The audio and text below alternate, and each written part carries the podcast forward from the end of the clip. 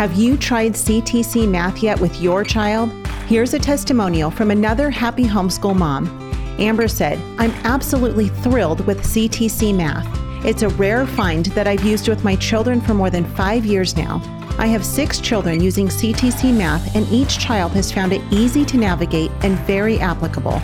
I love seeing them enjoy this math program and grow in their mathematical journey. Thank you so much for all that you are doing in providing quality math lessons for my children.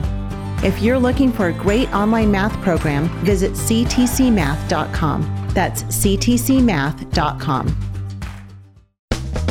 Hey everyone, this is Yvette Hampton. Welcome back to the Schoolhouse Rocked podcast. I am back today with AP, as people affectionately call you, Andrew Pudewa from IEW, the Institute for Excellence in Writing. And I, I actually learned about you last week when we were recording that it is not the Institute for Excellence in Science because science is not your jam. You do not love science. Yeah, I had, uh, I would say, a bad experience in school with with the apex of that bad experience in being high school biology. Oh gosh, which kind of set me up for a long term dislike of science textbooks. Oh goodness. Although I will say, in the last uh, year in particular, but the last few years, I have become very interested in health and nutrition mm-hmm. and longevity and exercise and cognitive function and all of these things to become happier, healthier person. Yeah. And there's a lot of science sure. in this. I mean, technical stuff. Yeah. And I'm now fascinated. Yes. You know, because the difference was then it was irrelevant. Mm-hmm. It had absolutely no connection with me or my life or anything. Right. And now it is relevant. Right. Which is one of the, it, it is the factor in motivating kids to learn. Yep. Is relevancy. Right. So I probably know a lot more science than I ever anticipated knowing because I've been pursuing it as a result of interest. Yes. It's one of the things that I think is the most fascinating about taking a step back and looking at our kids and figuring out how God created them because God did not create every person to be a scientist and a historian and a mathematician and a writer and all of all of the things that we think children need to become experts at. And so God has gifted you in music and writing, but he's not gifted you in science, but the beauty is if you learn science and learn kind of the basics of science, it helps you to understand God's world better and his creation. Yeah. But you don't have to be an expert at it and you don't have to love it or teach it. It's just good to know some of the basics of it. And so that's what we really try to teach our girls is you don't have to master everything. I really don't care. I want them to master the things that God created them to pursue. Well, and if you think about your typical subject in school, right. you have a big, thick textbook, three, 400 pages.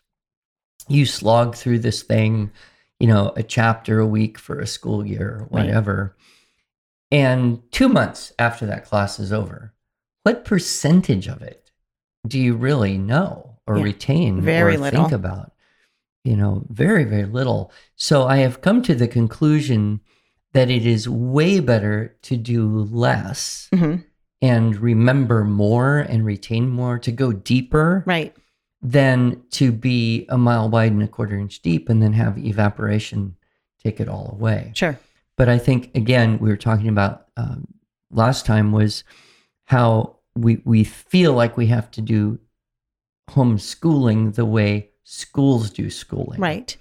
And so part of that is to realize, you know, it's it's a lot more about process mm-hmm. rather than product. Right. right. It's it's the experience a child has as they are learning stuff. Right. That's what they carry into adulthood more than the information or the memory of the skill that they had for a while. Right. Um, you know, I, I think it's very good for parents to look back and say, what are the most valuable experiences that I remember mm-hmm. from my youth? Uh, what are the things I learned and the skills that I gained that really made the difference? Um, random things will pop up. Right. Um, I would say the most important, useful thing I learned in high school was typing. Hmm, wow. I mean, it affected me the whole sure. rest of my life. Yes. Second would be the fact that my parents did mental math drills Wow. And so, you know, just sitting on our boat, driving in the car, they'd give me, you know, mental math Mhm. problems. No paper, no school. They weren't homeschooling me, Right. but they thought, well, this is good for the brain. Sure. And, you know, to this day, it's really fun to be able to know numbers, especially faster than people around me. Sure. You know, another thing that pops out, so weird. There was this tiny little game that my dad got. It was like just some dice and some cards, and I don't even know if you could get it today, but it was called Propaganda. Huh. And it was a game where you would practice recognizing various forms of propaganda or logical fallacies. And um, I, I, I have flashed back on that many times, thinking, well, that probably gave me some thinking skills, some analytical skills. It certainly um, planted an interest in the study of logic, Right. which I pursued a little bit as an adult, and then more seriously when I was teaching hmm uh, logic to homeschooled kids. Sure. Um, you know, the time outside on the boat, the Yeah. helping my mother in her being a music teacher business and setting up all the cookies and punch for the recital. You know, you can kind of go back and Right. and say, wow, the most significant things that kind of prepared me or affected who I became as an adult, very few of them.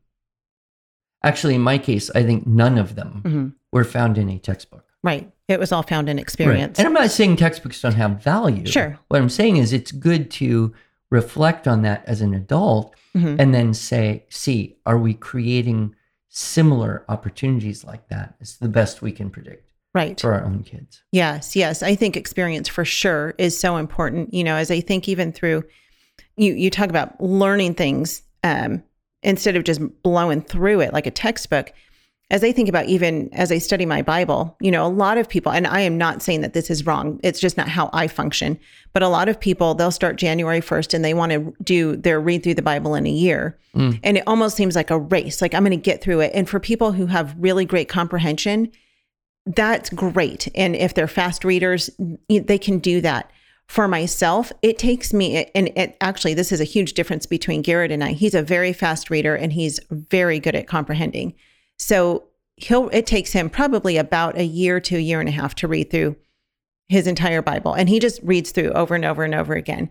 It literally takes me probably two to three years to read through my Bible because it's just the way I process it. I, I don't really care if I'm checking the boxes each day. I'm not mm-hmm. in it for the race. I'm in it to learn God's word and to really soak in what I'm learning. And so oftentimes I'll go back and I'll read the same chapter that I read the day before and maybe even the day before that if I feel like I haven't really grasped what the Lord is trying to teach through it.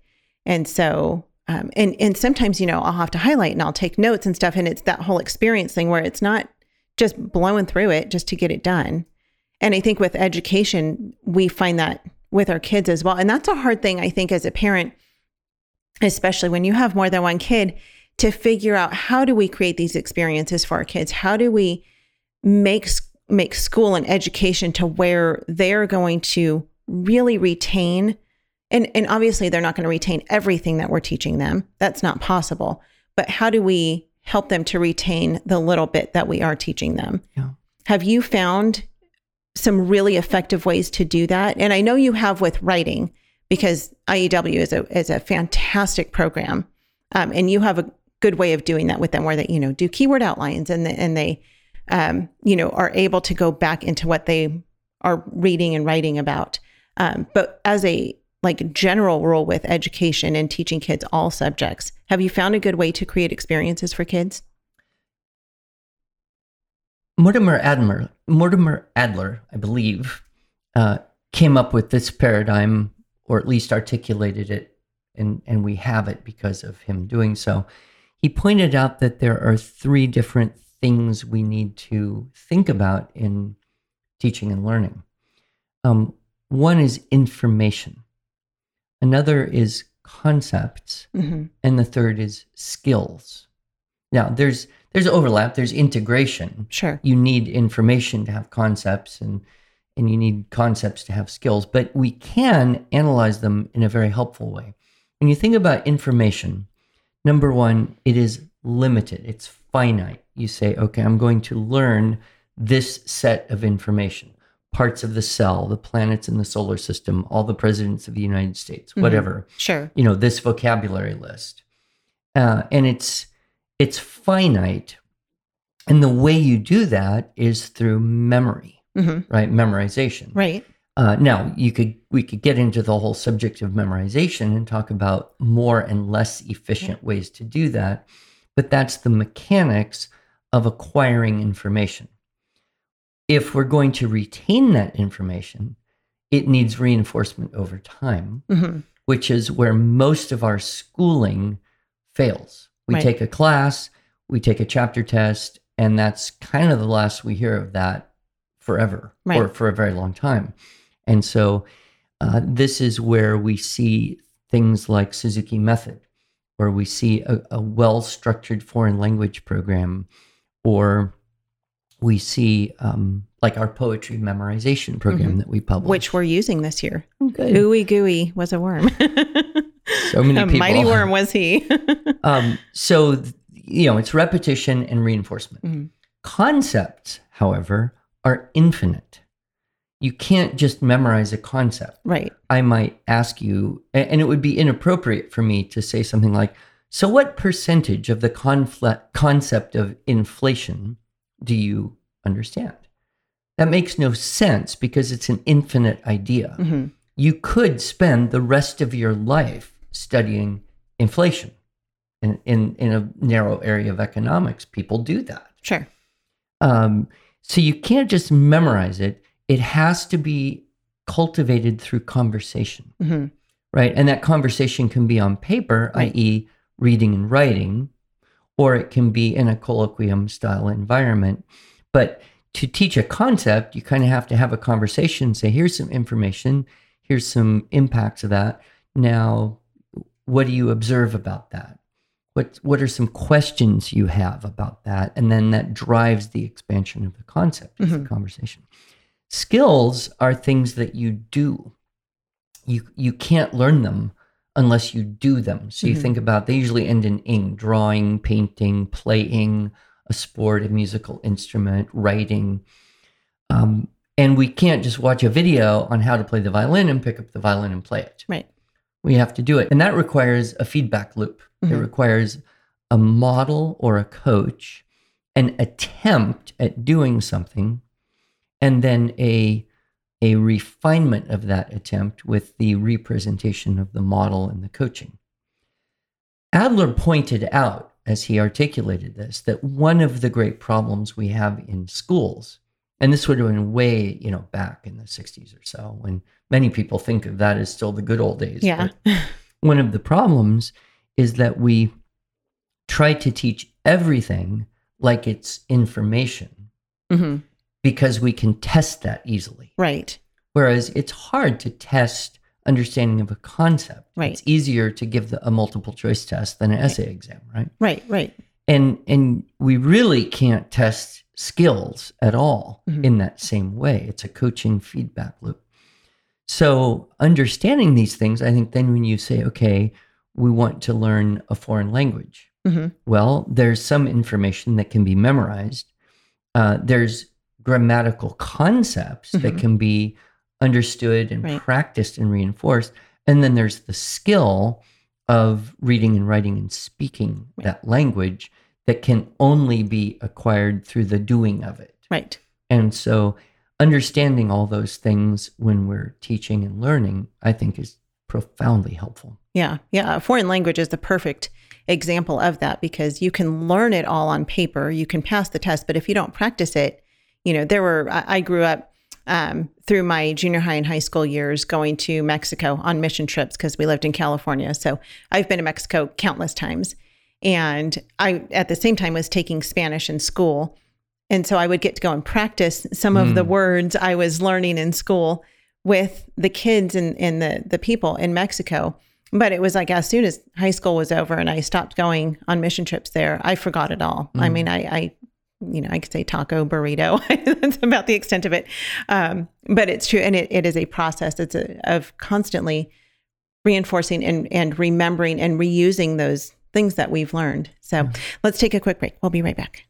What we do at IEW is break through the the noise of the grammar and the writing prompts and we say this is what you do step by step. And I've witnessed it over and over again both watching Andrew teach and hearing from parents this is the best writing program. We've made it so easy and made it really affordable. So any mom can teach writing to their children using our course, and we guarantee it. To try three weeks of free lessons, visit IEW.com. We are back with Andrew. Um, let's move into some of the other things that you've learned through all of your years of teaching because you are a wealth of information. Well, I'm old. You're not that old. um, well, let's see. We talked a little bit about um, process. Mm-hmm. Um, I would say one thing everyone has to face, and it's kind of like a duh. Like when I say this, you will say, duh. Everybody else will say, duh. That's obvious. Everybody knows this. Only our system doesn't acknowledge the fact that this is obvious. Mm-hmm. And that is that all kids are different. Mm-hmm. Duh.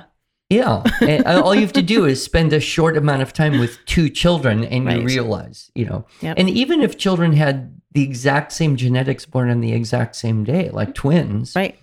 they're still different. Right. And the system doesn't treat create the system doesn't treat children as though they're all different. It treats them as though they're the same. So right. everybody in a school must kind of read the same books in the same way, according to the same schedule, and do the same exercises to get the same predictable, controllable end. Mm-hmm. And so we have moved from uh, the education of individuals, mm-hmm.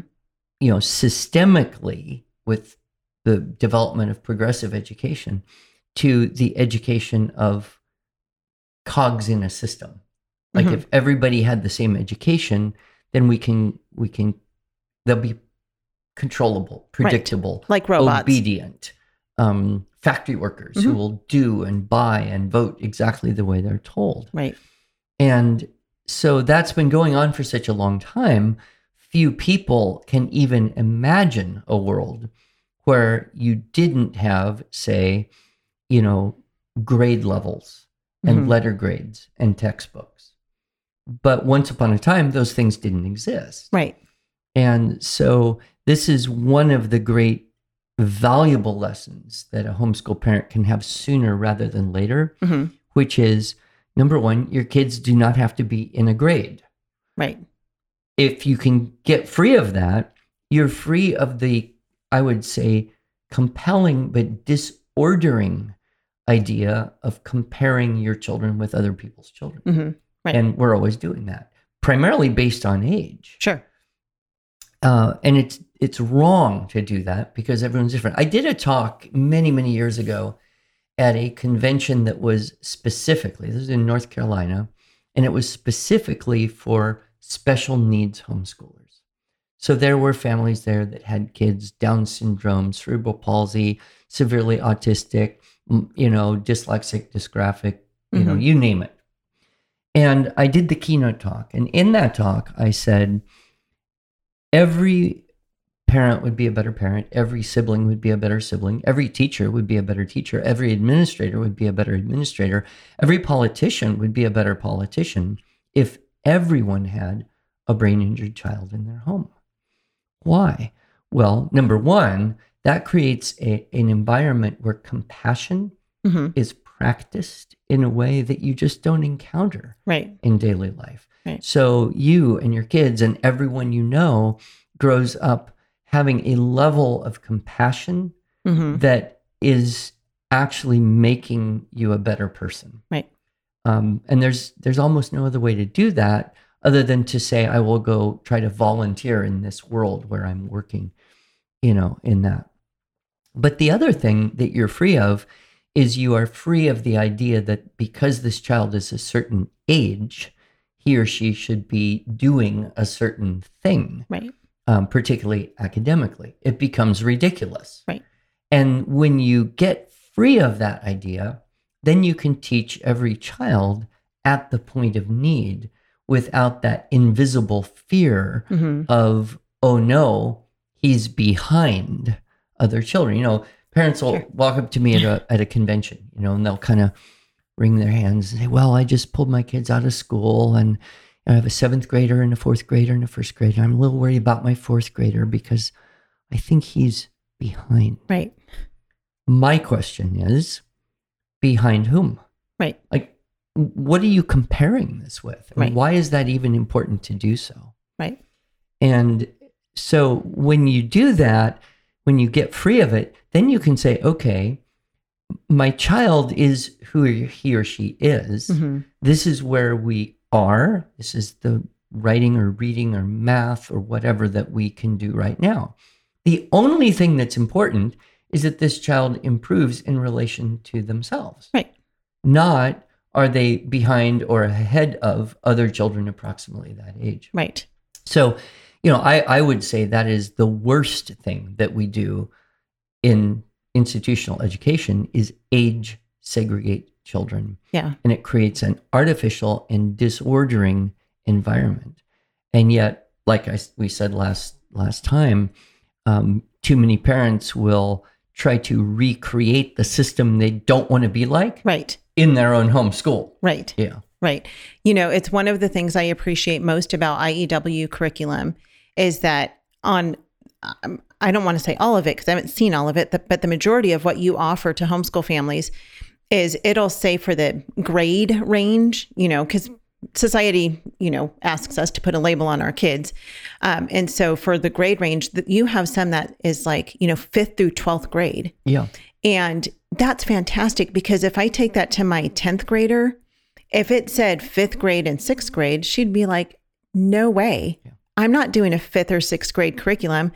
But if it says fifth through 12th grade, then, oh, well, if this can be used for a 12th grader, then of course I can use it. And there's just no question about it. Right. And the same with my fifth grader. You know, she's like, oh, well, I'm doing a curriculum that's for second through sixth grade, and I fit, you know, within that category. And even if you don't, it just makes it so much easier for us as parents because it's so broad. We don't have to assign that particular curriculum to a grade specifically. And I, I, that for me has given me a lot of freedom to be able to teach We- my girls where they're at. we used to just have everything was just level A, B, or C, mm-hmm. and then we had P for pre. right. And it was with great anger and rebellion against my marketing people that I even allowed them to attach even a Agreed. vague approximation of grade level Yes. to anything. But, you know, that's what people think. And especially so many new homeschoolers are coming out of a system Right. and their their identity, Mhm. their kid's identity is very locked Right. grade. So to the degree I can help them disconnect from that Right. as a identity factor, I will. But if you want to meet people halfway, you kind of have to say, yes, this is a approximately grade three to five reading level thing. Right, right. Yeah, well, you've done a great job with it. So we're out of time. We'll be back tomorrow to continue this conversation and learn more about the things you've learned in your 30 plus years of teaching. You've learned a lot of stuff. So thank you guys for joining us today. Have a fantastic rest of your afternoon. Make sure you share this with your friends and your family. People need this encouragement. We will be back with you tomorrow. Have a good afternoon. Bye.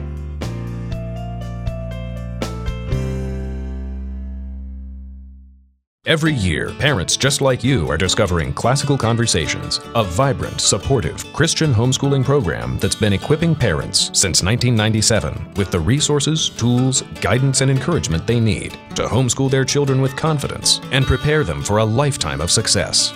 Visit our website at classicalconversations.com to find a nearby community and learn more about homeschooling the Classical Conversations way.